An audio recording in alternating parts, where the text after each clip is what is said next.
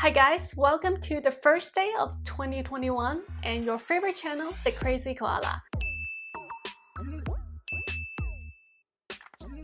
How was your holiday? Did you eat a lot of good food and now you gain 5 pounds? I love makan. Makan means to eat in Malay and Singlish. Singaporean and Asian people love to eat. So today let's dig into food culture. I love Southeast Asian food. I'm a spicy girl and I can't eat any of my meal without this Thai chili.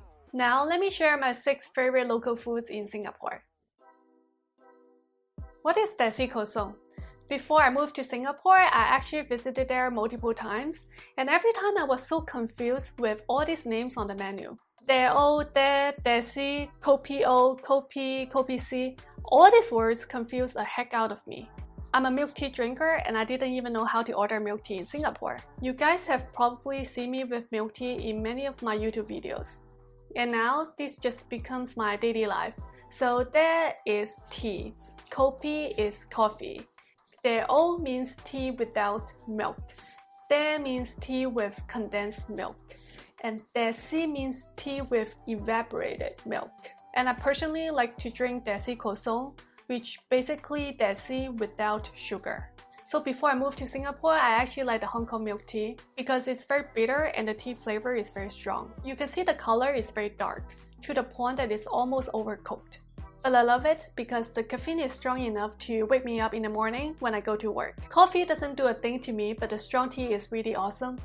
I don't get Teh C Kosong every single day. I do change between the Singapore local milk tea and the bubble tea without bubble alternatively, and I'll get the bubble tea shop customize it for me for a stronger tea. Thunder tea rice is a traditional food in Singapore and I believe it's from the Hokkien culture. The rice is covered by lots of vegetables, peanuts, dried shrimps, or dried fish. It's kind of like the Korean bibimbap, so I call it Singapore bibimbap and adding that Thai chili to it is just perfect. They also give you a green soup on the side that is made of basil. At the beginning, I found the soup to be quite strange because I've never drunk anything so green and I thought that's like very artificial color, but now I kind of like it. And I found it harder and harder to find such dish in Singapore. They are either not very good or hard to find. So the one that I like the most is actually in Lau Pa Sat if you know any other better place, do comments below and I'll for sure to check it out. Quick pause, if you haven't, do smash the like button and turn on the notification bell next to the subscribe button so that you can get bothered by me all the time. Most of the tourists only know chili crab when they come to Singapore, but the truth is that the black pepper crab and the white pepper crab are actually better. The flavors are a lot stronger and it's a lot more flavorful, while for chili crab, I feel it's kind of mild, so I didn't enjoy it as much as the black pepper or the white pepper crab. For me, I don't really eat crab because I have a little bit of allergy to it, but I absolutely love the black pepper or the white pepper crab in Singapore. And Singaporeans love to dip the fried buns, or you can call it mantou, into the chili crab sauce when they eat it. So I highly recommend it, but it's a little bit pricey. The next time when you come to Singapore, don't order the chili crab. Make sure that you order the black pepper or the white pepper crab. Next, I've tried many many fish head soup from the east side to the west side of Singapore. When I was a student in INSEAD, there was this very famous fish head soup place near One North where they add the milk into the soup base to make it more silky or milky. I know a lot of people like it, but I don't think that goes that well with the taste of this dish. So that was not so impressive to me. And later I moved to the east side of Singapore. That's when I discovered my favorite fish head soup. It's just so good. Very, very strong fish taste with a little bit of alcohol taste to it. Much stronger flavor than any other place that I've tried.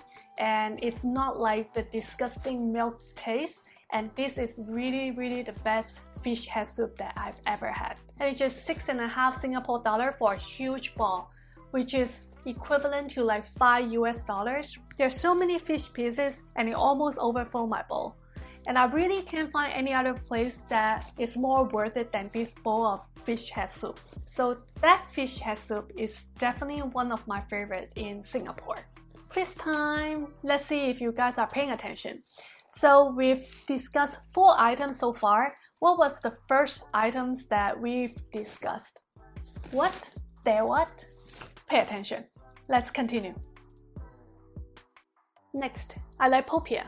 It's a very cheap local snack. Not big enough to be a dinner, but it's more like an appetizer, which they use a very thin crepe to wrap around cooked vegetables, the radish, and other things, with some spicy hint to it.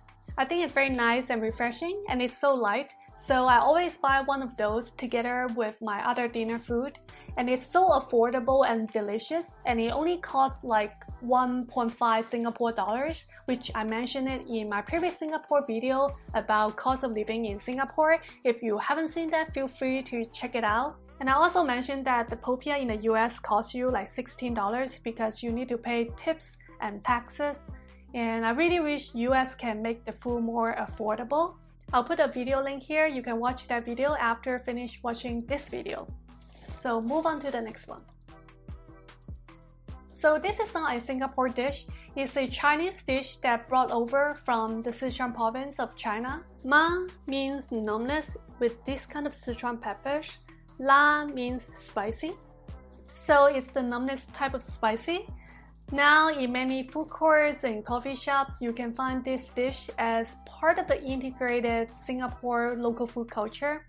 So, how it works is they usually give you a tray where you can pick different selective items. So, the item has kind of like wide range of different things from seafood to meat to vegetables, and they are uncooked. So once you use a tray and pick those items onto the tray, then they will weigh your tray and you pay according to the weight. And usually they will set a minimum payment of like five or seven dollars, I don't remember. And you can customize the spicy and the numbness level. And I usually maximize the numbness level to be the maximum. And the spicy level still make it pretty high because I'm a spicy girl. It's just so yummy. Though sometimes you may need to run for bathroom after eating this, depends on your stomach. I personally find it okay and it's just really yummy dish. I highly recommend. Although this dish come from China, the people in China eat it differently. They already have a fixed set of items versus in Singapore, it's more freely selectable and make your own dish.